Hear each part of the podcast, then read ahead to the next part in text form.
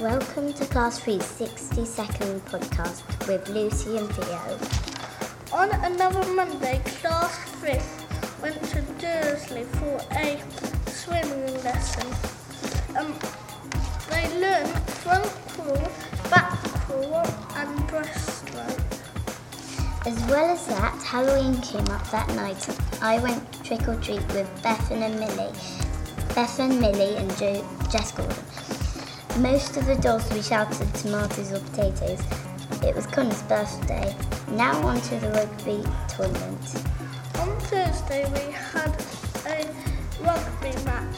We all did well, but Air came first, Water came second, Earth came third, and Fire came last.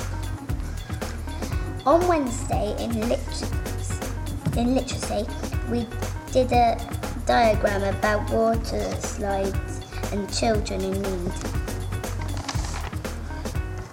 Thank you for listening and join us at the same time next time on Class 3's podcast.